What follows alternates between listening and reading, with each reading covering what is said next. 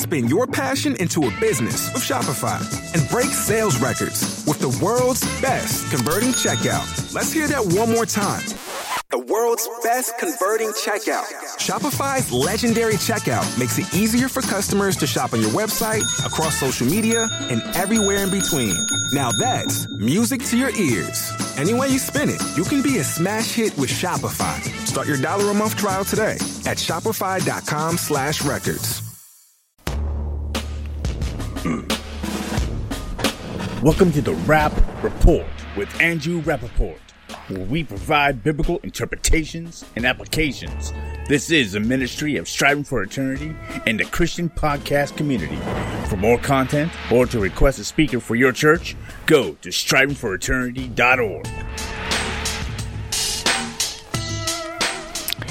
All right, well, welcome to another edition of the Rap Report. Today, we're going to deal with a more sad topic, in a sense, for those of us who are genuine believers in Jesus Christ, and it is the topic of apostasy.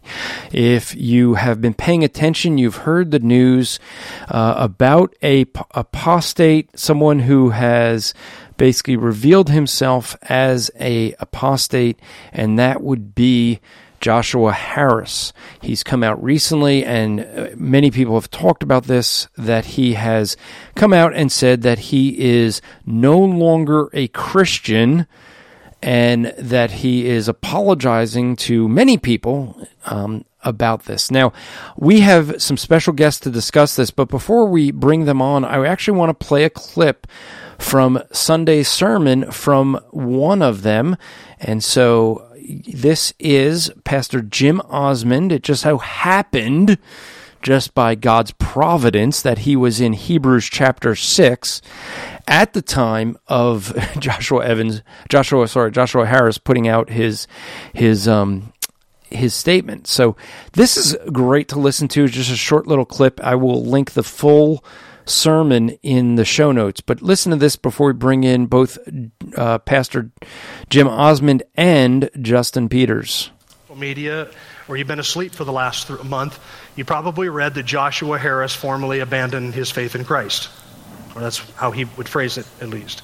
Joshua Harris, for those of you who might not know, and, and, this sermon is not about Joshua Harris, but in the providence of God, we're given a very real, very public example of the very thing we've been looking at in Hebrews 6. And so I'm going to simply use him as an example here just briefly. Joshua Harris, back in the 1990s, wrote the book I Kiss Dating Goodbye and it was kind of the, the launch of what has been officially called the, the purity movement or the courtship movement. And Joshua Harris comes from a prominent Christian homeschooling family, and they have been prominent and in the sight of evangelicals for probably almost three decades. That book sold between 1.2 and 2 million copies, depending on which publisher is trying to uh, promote it. Uh, but it sold a lot, and it has made its mark on a whole generation of Christians. and It's been highly influential and he is the old, eldest son uh, of among a group of children in the Harris family, many of whom have been authors. Uh, Brett Harris and Alex Harris wrote Do Hard Things. Joshua Harris wrote a number of books talking about purity and marriage and, and uh, all of the things related to being a Christian in today's culture. He was also the pastor, and I, I bring this up because this is significant. He was the pastor of Covenant Life Church until 2014. Now, Covenant Life Church is not a, leftward leaning denomination. That church was founded by C.J. Mahaney and Sovereign Grace Ministries. We sing a lot of their Sovereign Grace songs. So, all of that just simply to say that that church that he pastored for a number of years is well within the pale of orthodoxy. It is within our theological camp, broadly speaking. That we wouldn't agree on everything. We'd certainly agree with the basic doctrines of soteriology and salvation. And that is to say that he would not believe that you can lose your salvation. At least that's what he would have preached, being consistent with their theology. So we would have agreement with that church. So he kissed the Covenant Life Church goodbye in 2014. He also kissed the Gospel Coalition goodbye in 2014 as he resigned from that. And then in 2018, he began to kiss I Kiss Dating Goodbye Goodbye as he began to renege on some of his principles in his book and, and actually backed away from it and participated in a documentary that was intended to criticize what he taught in that book regarding purity and dating and, and sexual culture within the church, etc. And then a few weeks ago, he announced that he and his wife were separating, and a couple days after that, he announced that they were getting a divorce. So now he's kissed his wife goodbye. And a couple of days after he kissed his wife goodbye, he kissed Christianity goodbye in a very public statement on Instagram, accompanied by a picture of him looking pensively and thoughtfully out over a mountain lake and the mountains and everything posted on social media. And nothing will gain you interviews in almost every venue in the country faster than publicly renouncing the faith that you say you once held to profess. Uh, profess. All right, so that was Pastor Jim Osborne in his sermon, uh, Things That Accompany Salvation on Hebrews chapter 6, verses 11 and 12. Which, come to think of it, uh, I think when I was first out at the church, at Pastor Osborne's church, he was is still in Hebrews back then. So you're planning on being in Hebrews, you know, for like an entire generation, I think, at this rate. yeah, uh, we, we we we go as slowly as we need to go, Andrew. I, and that that message is just one of a number in chapter six. How many? I, will let you guess. How many messages do you think that I preached on the Hebrews warning passage, starting at five verse eleven and going through six verse twelve? Oh, I would say with you a dozen. It was 18 actually, which I was kind of shocked at that as well. I know, I know. I thought I thought it might be a dozen, but I went back and counted before we started the program. But that was just the end of it. That that message that you cited there was the very last message in in the warning passage, and and in, I was grateful at least that we had such a great um, a great example of the apostasy that Hebrews six describes. Well, let's let's talk about this for uh, for for folks who don't know. You gave actually in there a pretty good description. He, Joshua Harris was someone I believe, and you guys could correct me if I'm wrong. Uh, I believe that Joshua Harris was someone who, a, as a young man, was rushed into ministry, given a, a very big platform because of his father. Um, then seen by C.J. Mahaney as having some some talent and a platform, and rushed into a pastorate, never having any education uh, as a you know for ministry, and with that platform was just rushed in as a leader without ever learning what it means to be a church attender or as a Christian. And so I think that for years, my guess, I mean, now that he's come out, my guess is that he's always been struggling with this whole thing of you know how do you quit when you're you, you have this platform? Um, first off i think the verse that all of us are familiar with when we think of this situation is 1 john 2.19 which says they went out from us but they were not of us for if they had been of us they would have continued with us. But they went out that it might be plain that they were not of us. And I think in your your sermon you made it clear. It, it's not, you know, and and, and I, I we should I could if I had this clip queued up, I should have played it. But you made it clear it's not that the headlines is as the headlines say that Joshua Harris left the faith. You had said in your sermon he didn't leave the faith. The headline should have said he stopped pretending. I mean, he he exposed he was always the hypocrite. Yeah, yeah. Joshua Harris came out and showed us what he's been all along. That would be biblical theology. That a true believer, truly one who is saved, chosen by God, saved, atoned for, uh, in the eyes of God, glorified, is not going to fall away and, and slip away and be lost for all of eternity because that would violate what the Bible says about Christ's ability to save, sanctify, and secure his own everlastingly. And, and I think you just nailed what the real issue is. Okay it's and and Justin and I just recorded apologetics live just before we start started recording this, and we were dealing with with the Roman Catholic with the same thing. Who's the source of salvation? And and the Catholic had to say the Church, and we would say no, it's it's God. God saves us. And and so in your response, you really nail the core issue that people need to always do. They got to take a step back and and think about things and, and the foundation of these arguments Salvation's based on God. If God saves a person, then a person can't lose something God does for them. God changes their nature, takes them from being a sinner, an enemy who's an enmity with God, and takes that sinner and adopts them into the family of God. And people want to argue that somehow they can revert their nature back after God changes it. That's just not possible.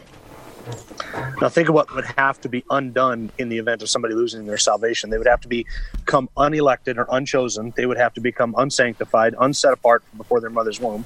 They would have to be uh, unatoned for. They, all of their sins would have to be taken off of Christ and imputed back to them, and all of the righteousness that's theirs by Christ taken away from them and given back to Christ. They would have to lose their standing with being adopted, their standing of being forgiven, their standing of being redeemed, and the past tense of Romans 8 being glorified with God. And Jesus Christ would have to be proven to be a liar because he said in John 6 that he would not lose any of those who come to him for salvation. So if he loses even one of his sheep, then he is a liar. He has failed to do what the Father sent him to do because in John 6 he spells that out. I came that, that I, uh, all that the Father gives me will come to me, and those who come to me I will not cast out. And the one who comes to me will believe. I will give them eternal life, and I will raise them up on the last day, and I will lose not one. For this reason I came down from heaven to do the will of the Father, which is that of all that the Father's given to me, I lose not one. That that's Jesus' promise. As you work your way through John six, and of course John ten and seventeen, all affirm the security of the believer. And if one person, Joshua Harris, if he was a Christian and now he has is is not, and he is perishing then that proves Jesus Christ is a liar and he failed to do what the Father gave him to do, which was to come and to save Joshua Harris. And now he's failed in his mission, which the Father gave him to do. And, and I just I don't think that there's any room in biblical theology to believe that. Well, yeah, and, and, and you know, here's the thing: when were the sins paid for? Back at the cross. Therefore, every sin that Joshua Harris does, that you do, that I do, every sin that we've ever done in our entire life, even the ones we haven't done yet, are all future to the payment. So how, how could it be that like somehow God pays the fine, Christ pays the fine on the cross 2000 years ago. I sinned 3 years ago, it's paid for, but somehow if I sin tomorrow, it's it's undone. Right.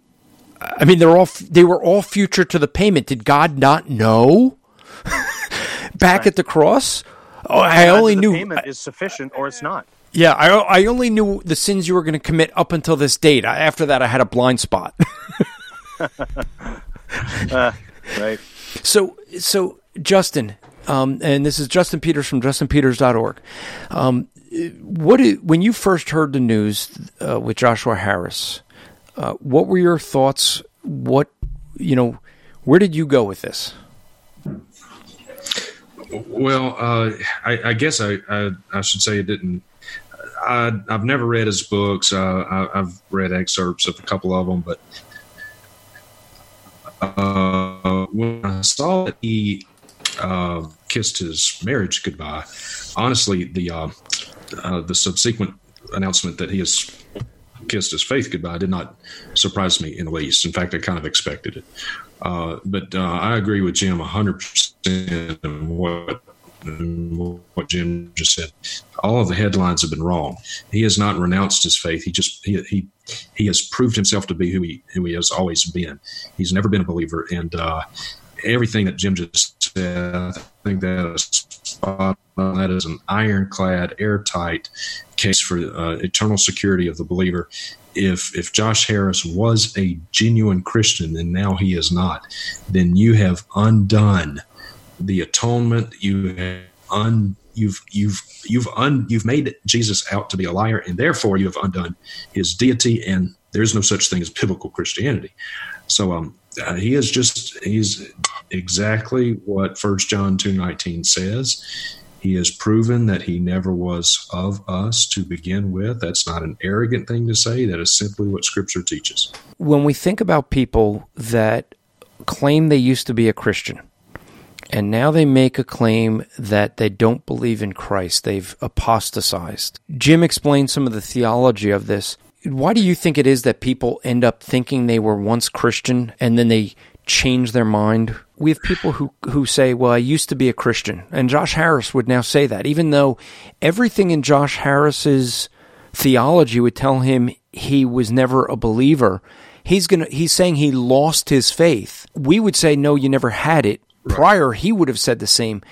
Why is it that people end up saying, I used to be a Christian?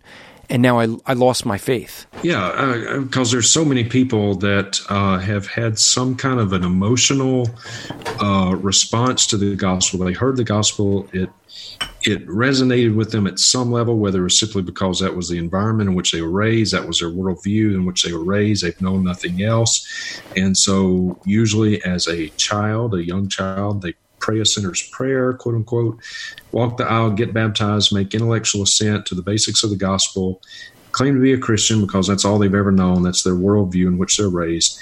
Uh, but and, and so they think they're a Christian, but then once they grow up and the trials of life come and their faith is tested, uh, then they they walk away. They they they renounce it uh, because they were never truly regenerate in the first place. They have had some um, experiences with it. They've warmed their hands by the fire, and I think this is what Hebrews six is describing.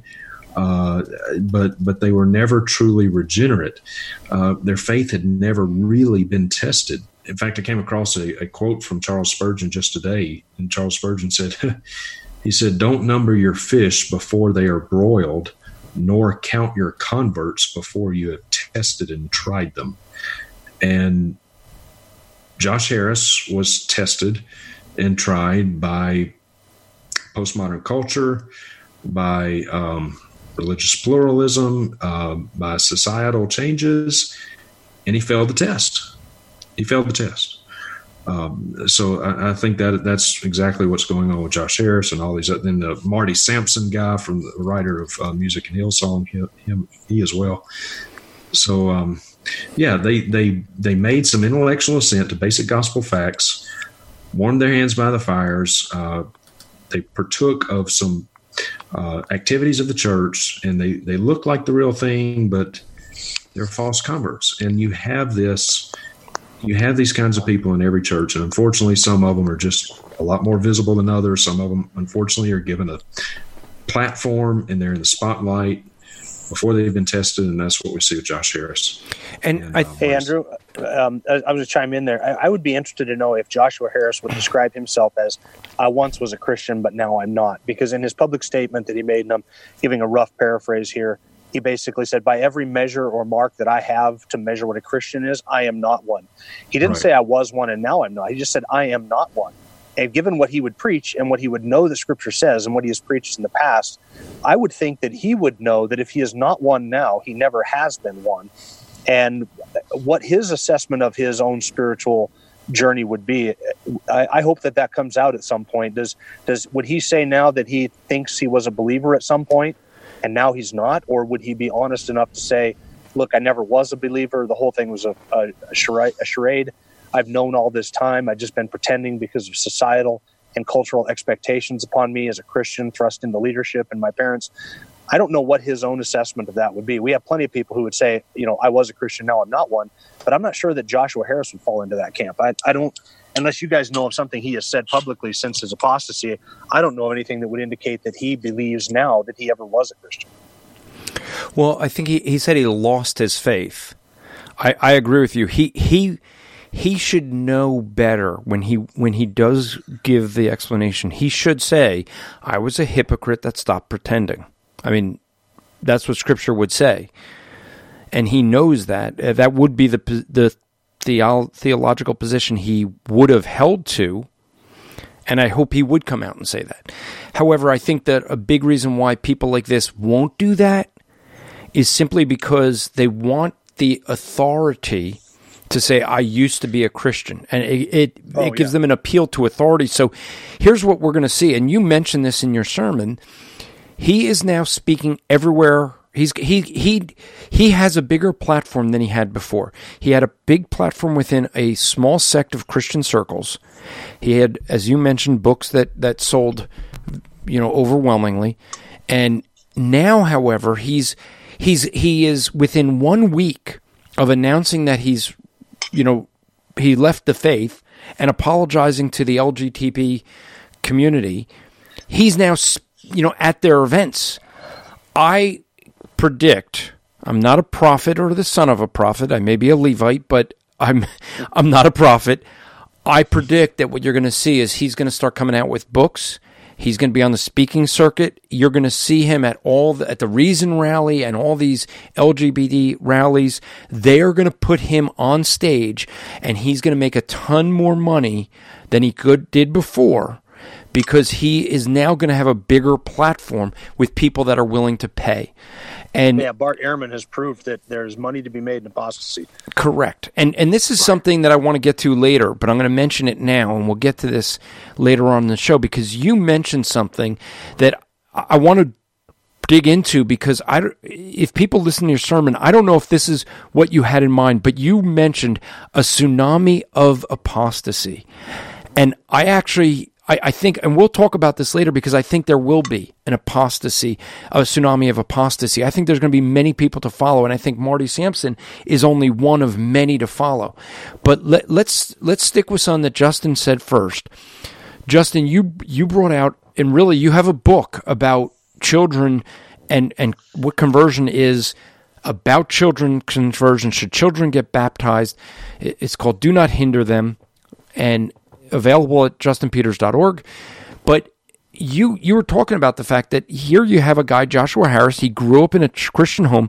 Let's let's be specific. He grew up in a homeschooling home, homeschool home, where his parents were really the the forerunners of homeschooling.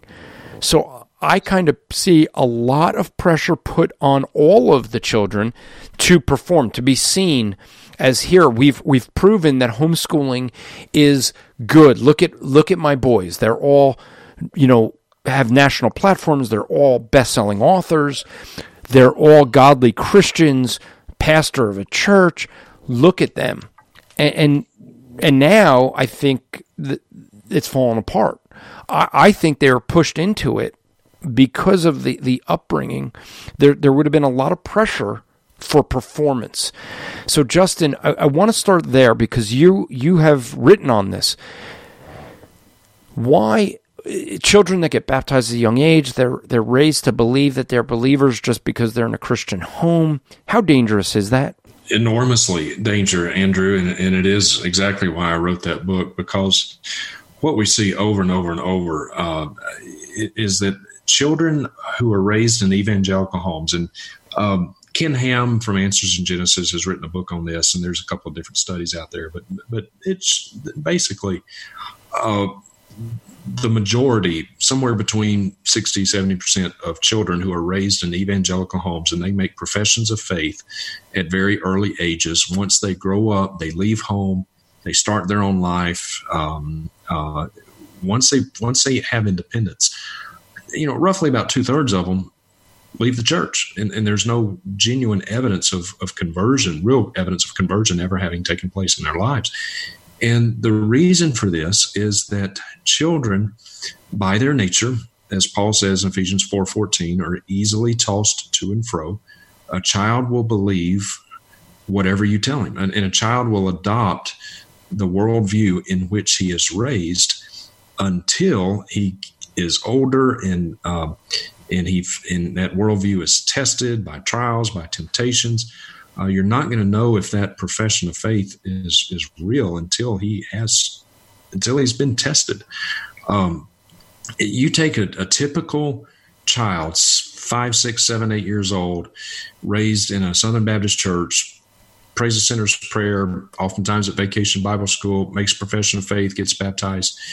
Uh, if, if you were to take that same child and raise that child in India, he would be a Hindu. Take that same child, raise that child in Japan, he'd be a Buddhist. Take that same child, raise that child in Syria, he would be a Muslim. Uh, children just adopt the worldview in which they're raised; they know nothing else. And uh, so this is this is why it is it is very unwise to baptize children at early ages. Their faith is they haven't owned it; it's not been tested. They're just adopting the worldview in which they're raised, and uh, in all likelihood, nothing more. Uh, so um, you know, it's it's kind of it's striking to me. The earliest conversion that we know of in the New Testament is that of Timothy, uh, aside from John the Baptist, and that's a special case. But but the earliest conversion we know of uh, definitively would be that of Timothy, and he was probably about 17 years old when he was converted. Um, after he heard the gospel presented from Paul. And uh, it's kind of striking when Paul writes to Timothy, says, Let no one despise you for your youth. We think of Timothy being a teenager when Paul wrote that to him. No, Timothy was probably 32, 33, 34 years old when Paul wrote that to him. So, um, and, and sadly, that's what we see with Joshua Harris. That's the worldview in which he was raised. That's what he adopted. He was given a platform. This is why 21 year olds should not be writing books. And, um, and when he was tested, uh, his faith was tested, it was found wanting. So. Okay, so a- after this break, what I want to do is I, I want to get into now Marty Sampson, who's le- who supposedly left the faith, and then I want to discuss this thing that really came up in Jim's sermon about a tsunami of apostasy. Let's let's discuss that right after this break. Ding dong! Jehovah's Witnesses. Ding dong! Mormons. Christian, are you ready to defend the faith when false religions ring your doorbell? Do you know what your Muslim and Jewish friends believe? You will if you get Andrew Rappaport's book, What Do They Believe? When we witness to people, we need to present the truth, but it is very wise to know what they believe, and you will get Andrew Rappaport's book at whatdotheybelieve.com. Hey, I'm Daryl, and I'm here with my wife, Karen. What's up? And we're the hosts of the What Are We Even Doing Here podcast, the podcast that seeks to answer the question that we all asked What are we even doing here? We cover topics such as marriage, family, life, and living a Christian life in this crazy world. We don't have all the answers, but we know where to look. Subscribe to us on iTunes and follow us on SoundCloud as we seek the kingdom of God and find out what we are even doing here. Grace and peace. Okay, so you mentioned a tsunami of apostasy. I, I see this already starting. You have, I think, Joshua Harris, who's going to suddenly be seen as making a lot of money. He's going to be seen as having this platform. And I just, I can anticipate us looking at this and and we're going to see that we're going to have a number of people we already see marty sampson uh, from i believe it's hillsong justin is is that that's where he's at Yes. Right? Yes. And That's so- yeah, he was a music writer for Hillsong. so we already see that he's already apostatizing as well. I'm sure he's going to suddenly get a platform. I, I think, as Jim mentioned, I mean, the the great, great. I mean, if you really want to make money, have some credibility to, of saying that you used to be a pastor, and then deny Christianity, and even more so, what Joshua Harris is doing, embrace LGBTQRST. Uh, you're going to get a huge platform. You're going to get lots of money. Um, I, I part of me, and and when we speak about this, part of me was actually thinking like, I almost don't want to mention these guys' names because it, it only increases their platform as more and more people are talking about them, and it's it's they are now blaspheming the name of Christ. And it's almost like we warn people but as we warn people we're helping them build their platform against christ which is frustrating but yet people have to be warned. So there's two questions that i have for you guys i want to discuss. One is jim why do you think there's going to be a tsunami of apostasy? Do you expect others to be following? And then a follow-up is how do we go about exposing people without increasing their platform their anti-Christian platform. Yeah, to, to be clear about the tsunami of apostasy, I did say that in the message, and and uh, I need to credit that language to James White, who I heard you said on the dividing line.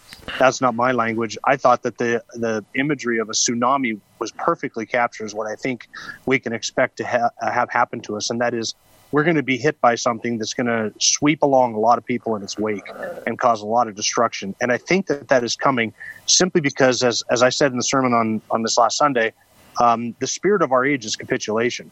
And we are under pressure as Christians to conform to the culture and to the world in our thinking and our behavior and our ethical and moral standards, our view of gender, our view of God's uh, or uh, uh, God's institution of marriage, our view of, of human sexuality and what is uh, moral and immoral, and and the heat is being turned up on Christians. And I think that we're going to see more and more people who are just willing to say, you know what, it's it's it costs me a lot more to be a Christian and have to deal with all this hatred and it would be a lot better if I could just go along with the flow.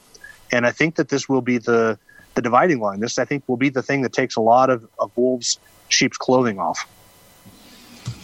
So I do think we have a lot more to come. I, I mean, the social justice movement, which you've talked about, and of course Justin has written about as well. That that influence in the Southern Baptist Convention and among a lot of notable evangelicals. I don't think they even understand the damage that that movement and that ideology is going to do to the Christian church. But that's going to sweep along a lot of people, and that's going to reveal a, a lot of people for what they really are as well.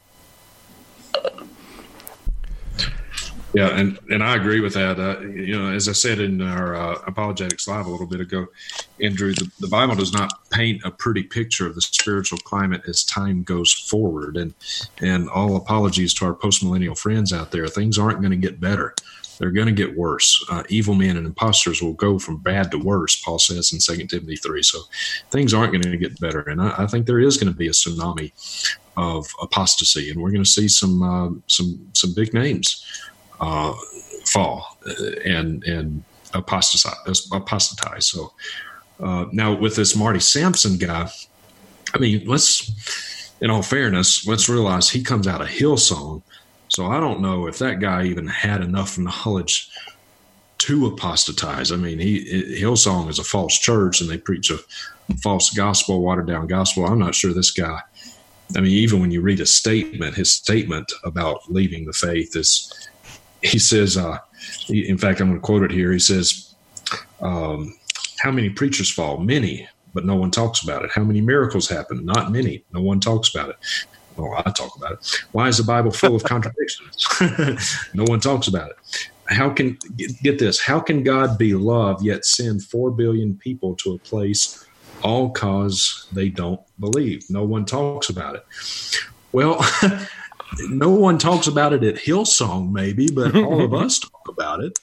You know, right. so I mean, this guy comes from such a shallow theological pool that that I, I don't even know if the fellow had enough knowledge to officially apostatize or not. So, and, and, Justin, that's what makes his apostasies markedly different than Joshua Harris's. Exactly. Uh, coming out of Hillsong, uh, you you couldn't find a gospel at Hillsong if you had Indiana Jones helping you look for it and you compare that to to um, Joshua Harris, who was immersed in sovereign grace theology and the and and notable lights in that movement, who are very doctrinally rich. Uh, C.J. Mahaney and Bob Kauflin and, and those guys are, are, very doctrinally rich compared to Hillsong, and so Joshua Harris's apostasy it stings it stings in a way that um, this other Marty Sampson guy does not. Yeah. Simply because he's so close to us theologically, or at least right. professed to be. Yep. And, and I think yep. I think the thing that we're going to see is there are going to be people who are hypocrites, who are pastors in churches that are going to see there's money to be made in coming out of the closet, shall we say. Um, but th- they're going to see money to be made. They're going to see a bigger platform, and I I predict that we're going to see a lot of people that are going to follow suit on this because they're going to see not only ways to make money, not only ways to build a platform, but they now have the the excuse to say, "Well, we're following Joshua Harris," to to be able to kind of have the way of coming out and not having to deal with some of the uh, the shame like he's he's he's kind of taking that, and because he's making a path, I think others are going to follow, and because they're they're they're fed up of the hypocrisy of, of what they're doing.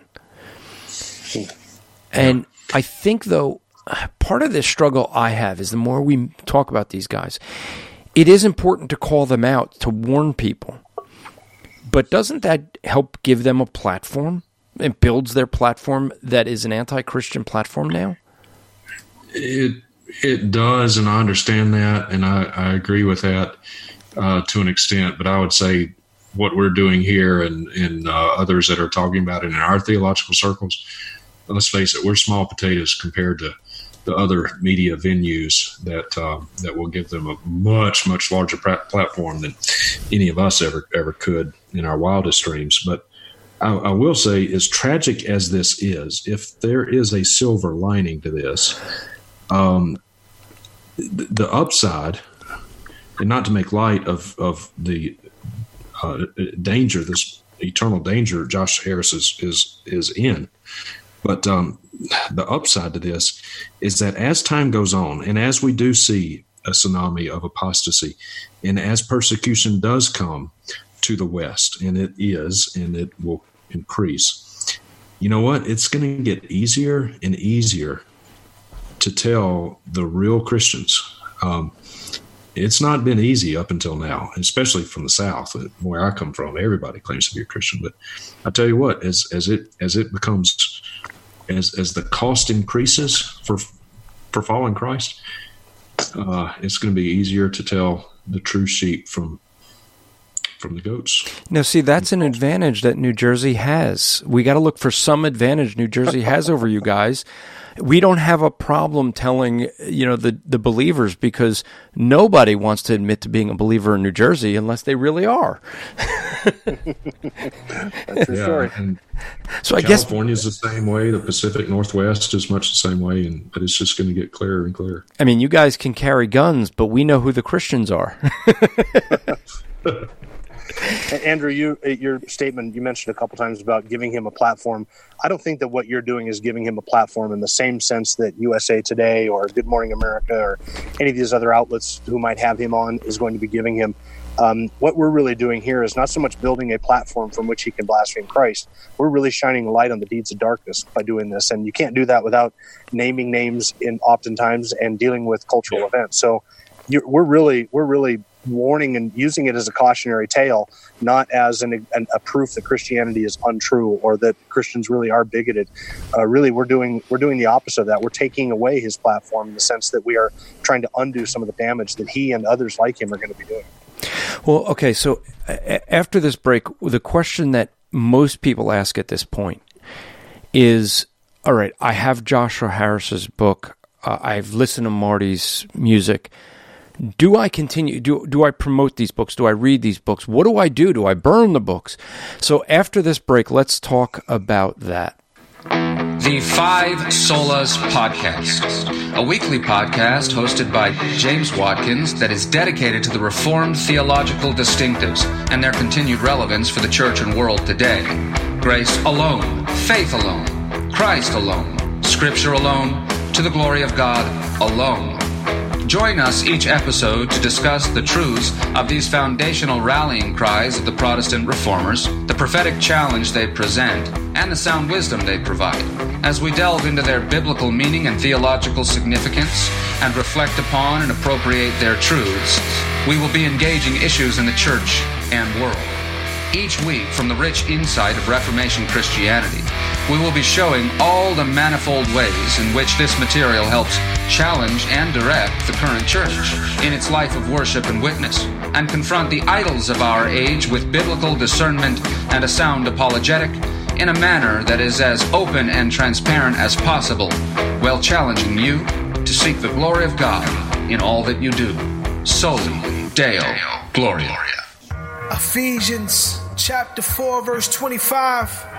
Therefore, laying aside falsehood, speak truth, each one of you with his neighbor, for we are members of one another for his name's sake. What's up, everybody? I'm Jamal Bandy, the host of the Prescribed Truth Podcast, where I seek to distribute the truth that the doctor prescribes to the church and the world today. The Lord graciously brought me out of a cult in 2010, saved me in 2013, and in 2017, Prescribed Truth began. My mission has been to spread the truth of God's Word while refuting dangerous lies affecting most churches and the culture at large from a biblical and reformed perspective. Join me on Sundays at 6 p.m. Eastern Time for the live recording of the podcast on YouTube and download the audio version wherever podcasts can be found, including the Christian podcast community. If you would like to know more about Prescribed Truth, please visit my website at prescribedtruth.com.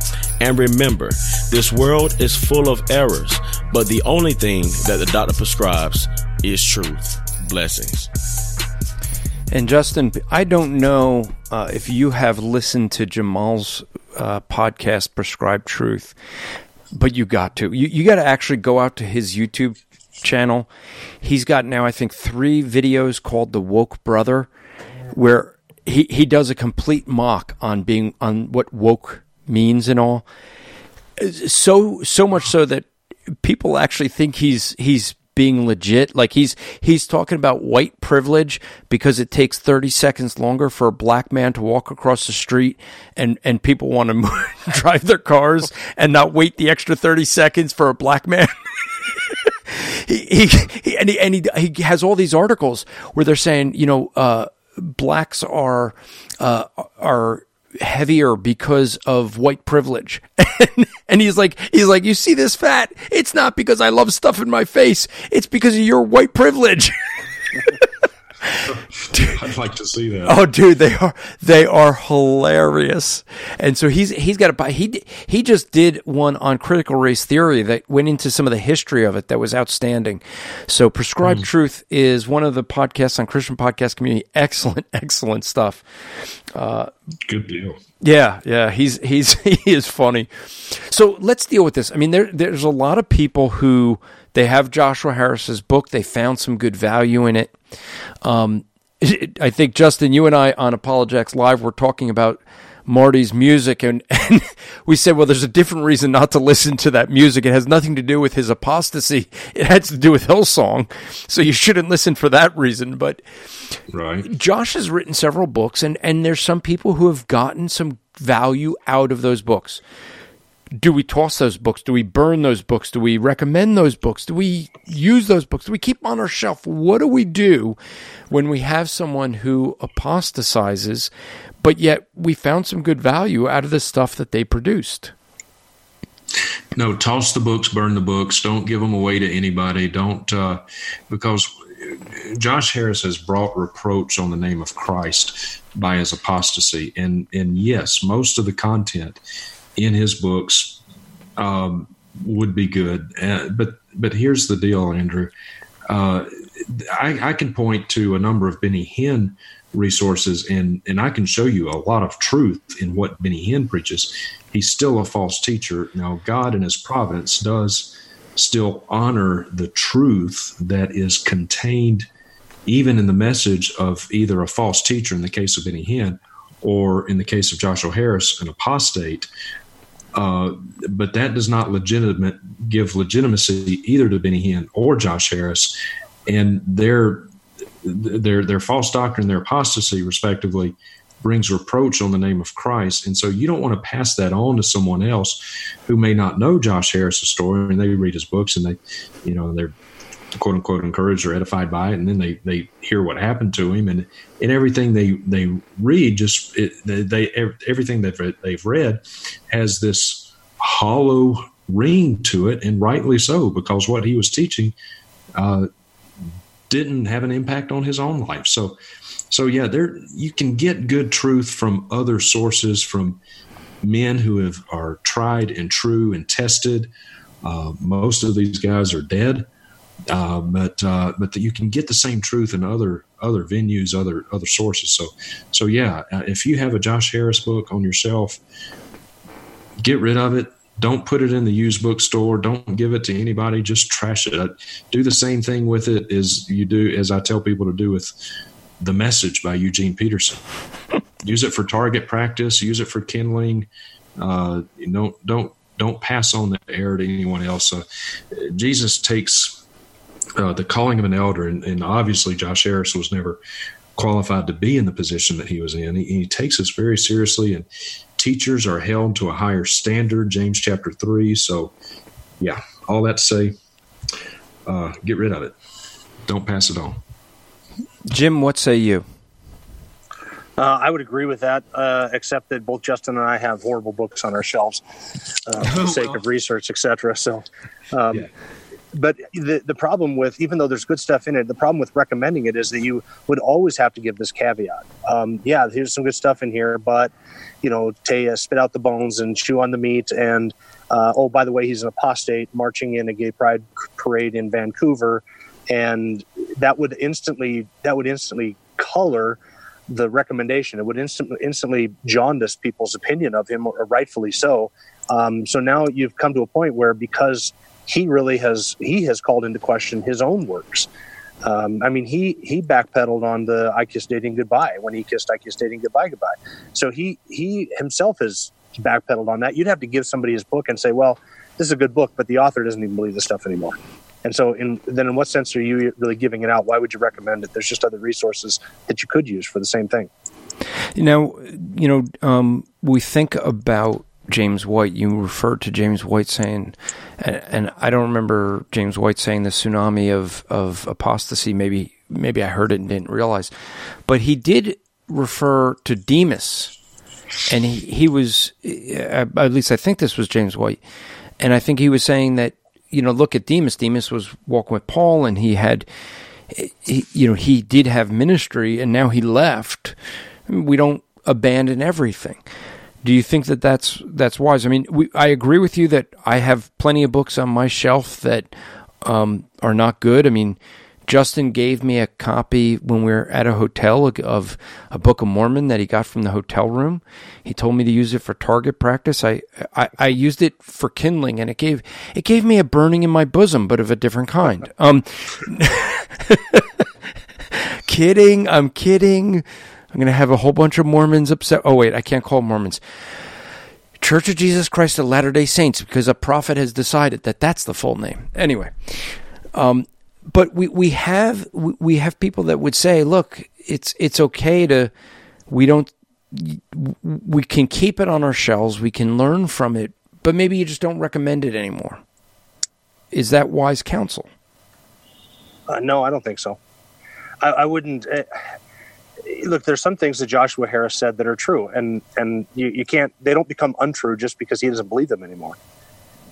So, therefore, his books are going to contain true statements and, and true facts and true true representations about God and God's ethics and morality, etc. They're they're going to be true things in the books, but you, you don't need to recommend them because the minute you recommend them, you are implicitly recommending that author, and the act of recommending them says something about your endorsement of that person who wrote that at that time. And, and now he has made his books unrecommendable, I believe. Yeah, I agree. And, and, and it's one thing to have, yeah, I can, I can point to any number of heretical books I have on my shelf, but I use them for research. I, I use them to equip others to how to recognize these things. I, I don't ever recommend them to anyone.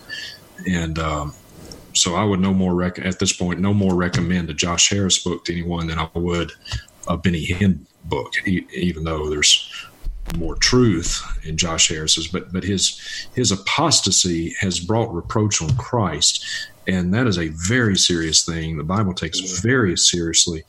Uh, James three one is in there for a reason, and so um, yeah, you don't want to at this yeah you don't want to commend on any level um, anything that Josh Harris has ever written or ever preached, even though some of it's true, but his apostasy has discredited and brought reproach on Christ, and we're to have nothing to do with that.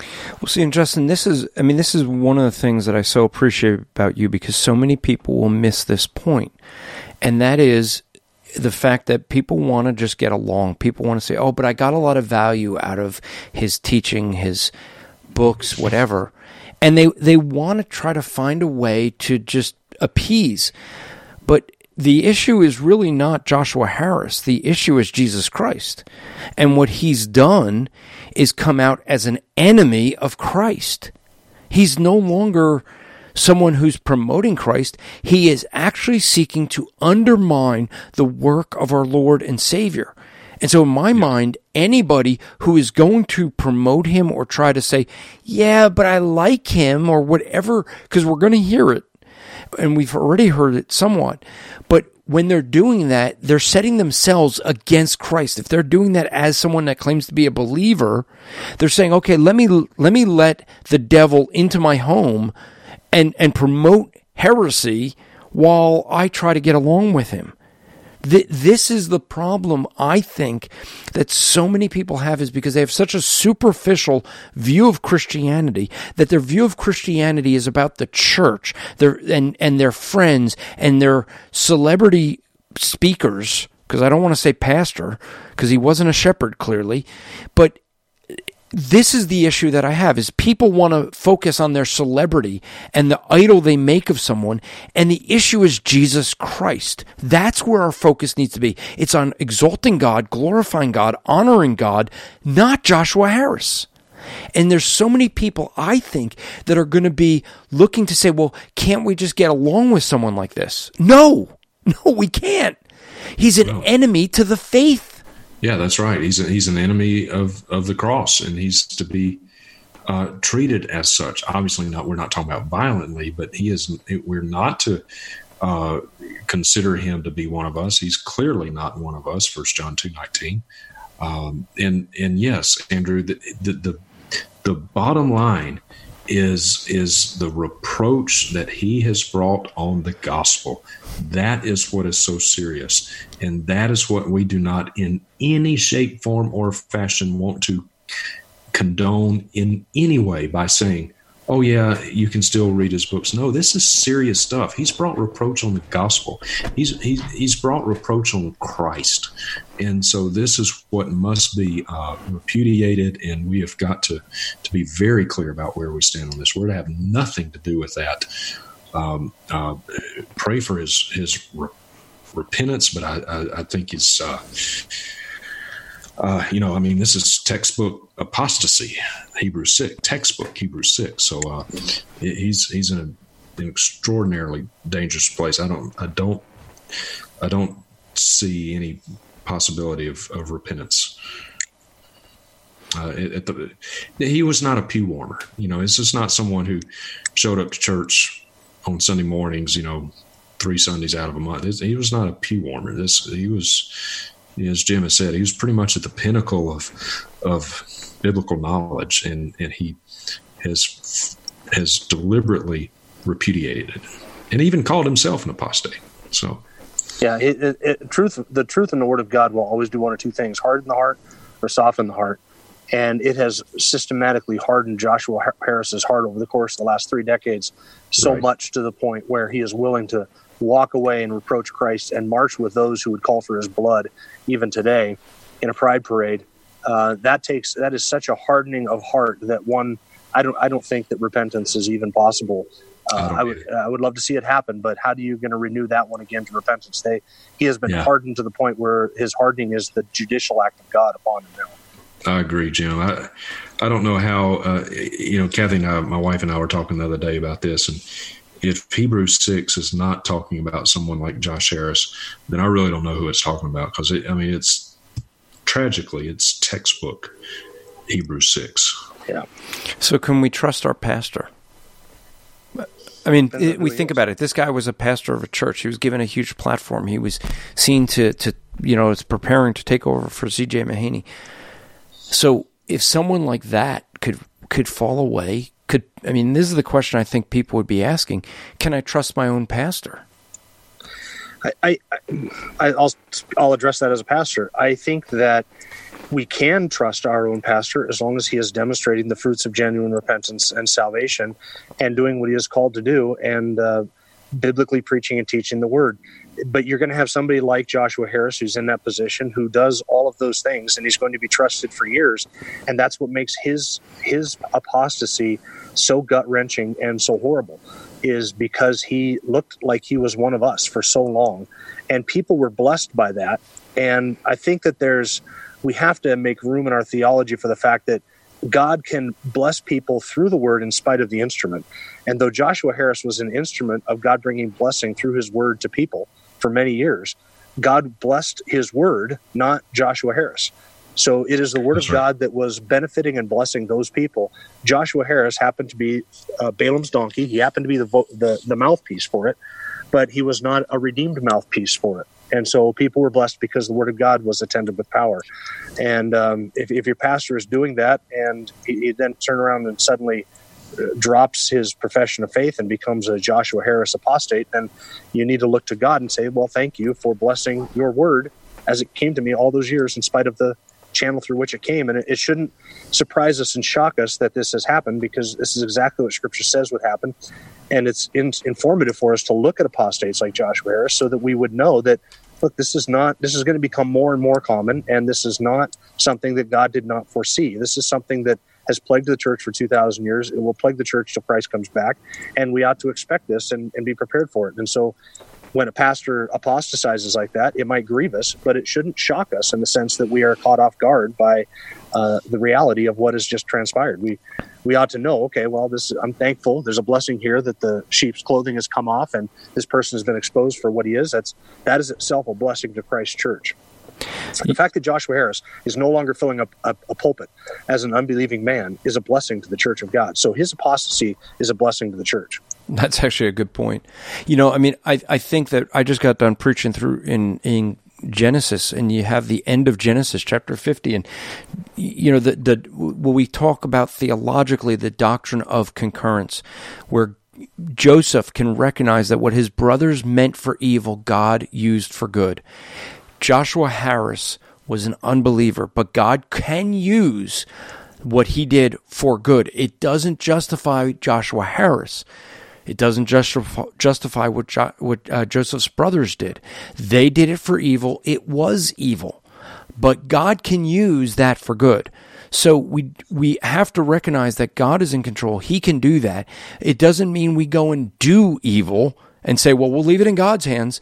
No, but the reality is is that God can use this. And and that's what we see.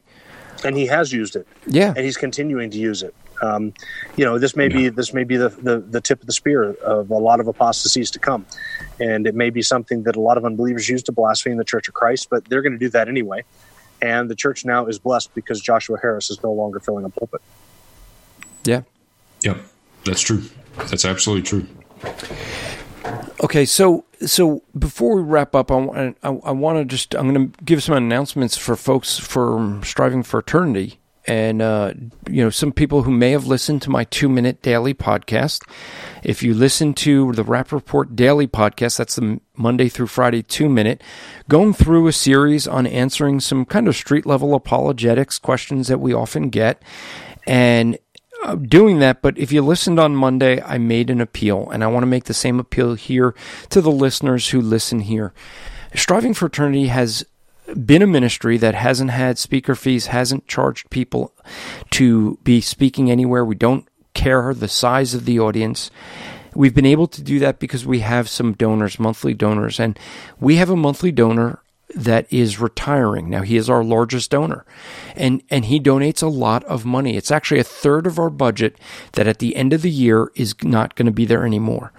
And so we're putting out an appeal if we could get 100 people to donate $25 a month, we will be able to continue doing the ministry that we do. Now, there's a lot of ministries that most of the ministry is salary. That's not the case with Striving for Eternity.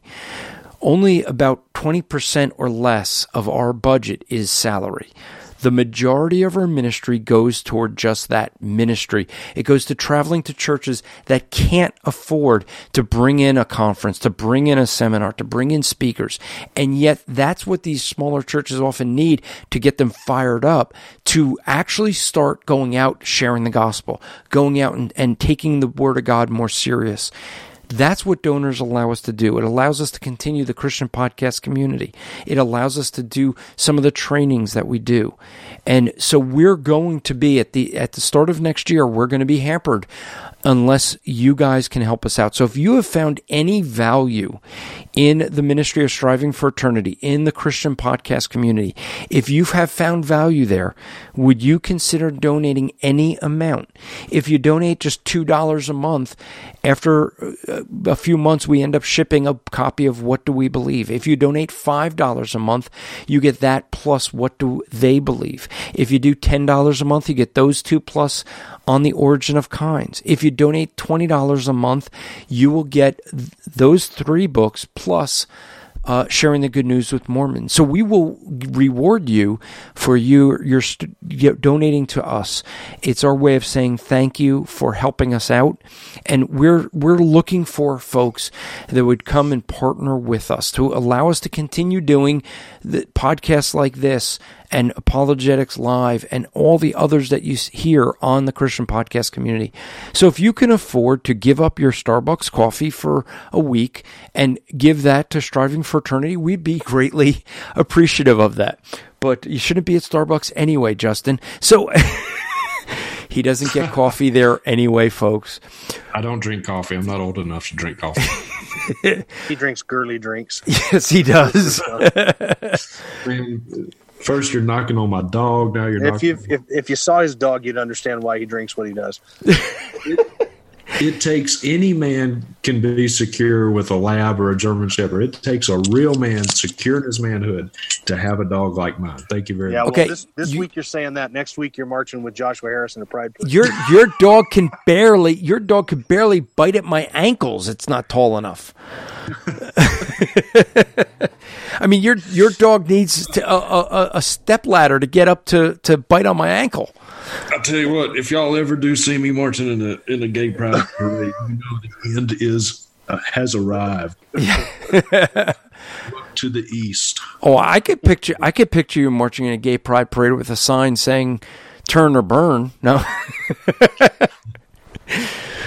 Yeah. So, so you know, Justin, I recently saw that you uh, shared one of our bloggers, Bud Alheim. He's been starting a Sunday every Sunday. He's he's putting out a just a different blog that's just to encourage us to worship and and exalt Christ. And I saw that you shared his one that was on uh, let us let us worship and exalt, you know, Christ exalted worship. Um, Yeah. And and we're really been blessed with. Uh, I've really enjoyed those those Sunday. You know, he's doing that, trying to do it Saturday night, Sunday morning, so that before you get to church, go out and and read those, and just it, it helps me prepare for Sunday morning. Uh, I don't know about you. Yeah, I tell you, Bud is a great guy. Uh, I just think the world of Bud Alheim. I hope I'm saying that right, Alheim. Mhm. But uh, yeah, Bud is a great guy. He's been a real encouragement to me, and um, yeah, I would commend anything that he he puts out there. He's got some good stuff. He really does. Good guy. Yeah, he's and he is the editor for all the bloggers uh, at Striving for Eternity, and uh, so we're really glad for that. So, so guys, wi as we wrap up this discussion with these men who are apostatizing, uh, Jim, I want to ask you first, as a as a shepherd, what are the the things that we should be concerned about as we hear these men who are apostatizing? And then, Justin, the question I have for you is how do we recognize signs to be able to identify someone that may be apostatizing? And then, what I'd like both of you to do is to wrap up with this say there's someone listening, they are a false convert. What kind of encouragement can we give them to consider their state before a holy God? So, Jim, start us off. Yeah, I think that uh, you know, in in my own congregation, Hebrew Six has afforded me the opportunity to press and preach hard the gospel. And uh, I, I've mentioned, I think it's important for pastors more and more to mention, especially with children who have grown up in Christian homes inside of our churches, to make sure that we are uh, catechizing kids and making sure that they are hearing the gospel preached from the pulpit. And uh, the stronger, the better. And we need to be clear and forceful and straightforward and not pull any punches about the gospel. And um, it has afforded, uh, Hebrew 6 has afforded me the opportunity in our own church to, to really nail this home and to remind people just because you have walked an aisle and checked a box or prayed a prayer, raised your hand in a service, does not make you a Christian. Um, I have I have been honest with our folks and, and said explicitly there are probably people sitting in this congregation who think you are Christians and you're not because you did one of those things. And there are people who are sitting in this congregation who are pretending to be Christians and you know that you're not.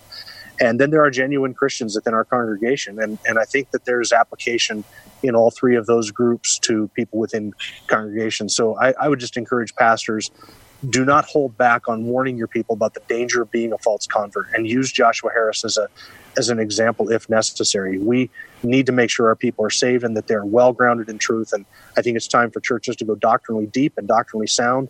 Uh, stop playing games and go as deep and rich as you can in your expository preaching each and every Sunday for the sake of your people. So, Justin, what are some warning signs that we could we could spot with someone that that could be an apostate? Yes, Andrew. I'd say look for a few things. Uh, look for a a compromise of truth. Uh, maybe not. Uh, apostasy doesn't happen overnight. Josh Harris didn't fall out of bed one morning and just say, "Gosh, I think I'm going to apostatize." This is this is not an overnight thing. Uh, watch for a watch for a slow but sure uh, compromising of the truth, uh, softening the hard edges of biblical truth. Uh, I would say look for almost what I've seen in some of these people is almost like an apologetic tone. And when I say apologetic, I don't mean theological apologetics. I mean it, it's almost like uh, they're embarrassed by what the Bible has to say. They may not at first outright deny it, and they may even affirm it, but they affirm it almost in an embarrassing kind of way. Like, yeah, we have to recognize the Bible. It does teach this, but you know, it's almost like they're embarrassed by what the, the Bible says. That's a that's a telltale sign that someone is fast on their way to um, possibly apostatizing. So look for that. Look for someone. And and uh, okay, I, I got to say this very carefully. I am not saying um, that J.D. Greear is about to do what Josh Harris did. I'm not saying that, but uh, recently he he was preaching a sermon. He was talking about homosexuality, and he said, I don't have the direct quote in front of me, but he he basically said that we should not overemphasize sins uh, that the Bible whispers about. We shouldn't shout about sins that the Bible whispers about. And he, in the, he, and he was saying the Bible whispers about things like homosexuality. No, the Bible does not whisper about these things. So, you know, he was he was like sheepishly affirming, yeah, the Bible does say this, but it's like he was embarrassed that it does. So, you know, that's a that's a big warning sign. That's a big red flag. So, uh, so look for these things compromising of the truth, softening of the Bible's hard edges, uh, almost uh, having an apologetic tone, apologetic posture for what the what the Bible teaches, um, um, friendliness with the world, employing worldly tactics, uh, worldly philosophy, social justice, you know, adopting the the the lingo and the tactics of the social justice movement, some of that philosophy. That's all of these things. So, so we have people. Say. We have people out there that may be sitting in the pews, like Jim said, who are false converts. What kind of so I want you to speak directly to them, either one of you, whoever wants to go first or both. But what do we say to them? Uh, I, I, would give them straight from the language of Hebrews 6, which we've been going through in our congregation. You may have been somebody who has been enlightened. That is, you have understood biblical truth because you sit there, you hear it preached week after week. You may have been become somebody who has tasted um, the goodness of God in the Word of God or the powers of the age to come, even partaken of some of the blessings that the Holy Spirit pours out upon His people as they sit in the in the pew Sunday after Sunday. And you may have been even a a uh, somebody who has been has tasted the uh, the kindness of God in salvation and seen it yourself. And yet, all of those things are just experiences. None of them, uh, all of those things can be partaken of and, and, and enjoyed without true regeneration. You need to look at the things in your life that would be evidence of salvation. Do I have a love for Scripture? Do I have a hunger for the truth? Do I have a desire to be with God's people and to um, and to worship and to fellowship? Do I hate the things that I once loved and love the things that I once hate?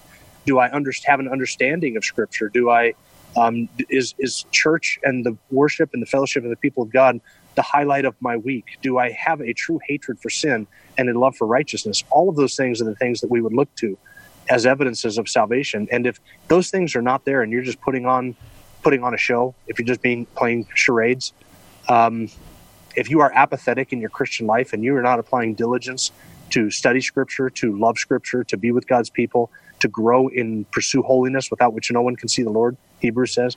If those things are not evidence in your life and, and you are marked by apathy and neglect of spiritual things, you have every reason to question whether or not you really are in the family of God. You need to understand what the gospel is. You've already been enlightened, you've seen it, you've tasted it, you've partaken of it, you have witnessed it.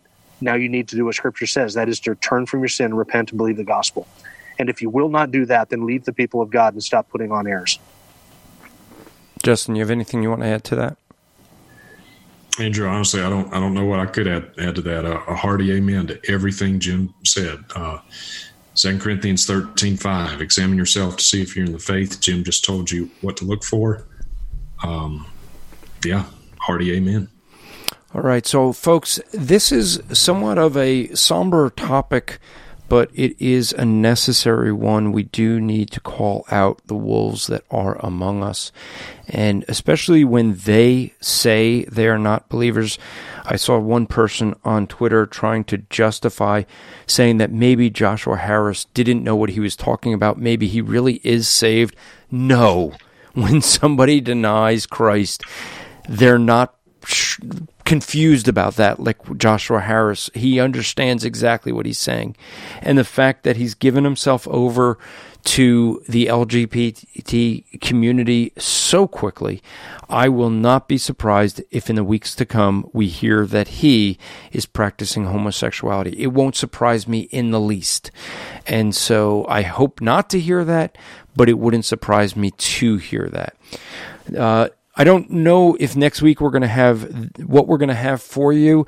Uh, we will be, I will be recording with Pastor Jim Osborne sometime soon. We're going to d- deal with the topic of church discipline. Yes, we've dealt with it before, but this time Pastor Jim and I want to do it from a different angle. We want to deal with the topic of church discipline and specifically the area of whether or not public ministries fit into that definition. So many people bring that up. We, you know, Justin and I did a, some podcasts about the whole thing with Beth Moore, and that's always the argument we hear. You didn't come to us privately. Well, we want to deal with that. Also, coming up somewhat soon, when Justin and I can actually get together and plan some time, we were asked lots of questions when Justin and I were in the Philippines. We have not gotten to those questions yet. They finally sent them to us, all the questions. We are planning to record and answer many of those, if not all of those questions. That is the hope that we plan to do.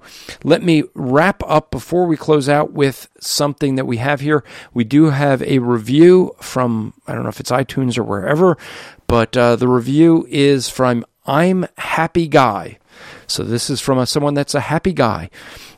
And he says, "All glory to God." This is his his review of the Rap Report. He says, "This is a wonderful, quick show this is very helpful and sparks great ideas to focus on when it comes to the Word of God and application. They're out thank you, Andrew. God bless you all. So we thank you for that. And folks, if you, again, if you want to help us out at Striving for Eternity, please consider going to strivingforeternity.org slash donate and help us out with a monthly donation today. See you next time. And remember to strive to make today an eternal day for the glory of God. This podcast is part of the Striving for Eternity ministry. For more content or to request a speaker or seminar to your church, go to strivingforeternity.org. Spin your passion into a business with Shopify and break sales records with the world's best converting checkout. Let's hear that one more time. The world's best converting checkout. Shopify's legendary checkout makes it easier for customers to shop on your website, across social media, and everywhere in between. Now that's music to your ears. Any way you spin it, you can be a smash hit with Shopify. Start your dollar a month trial today at shopify.com slash records.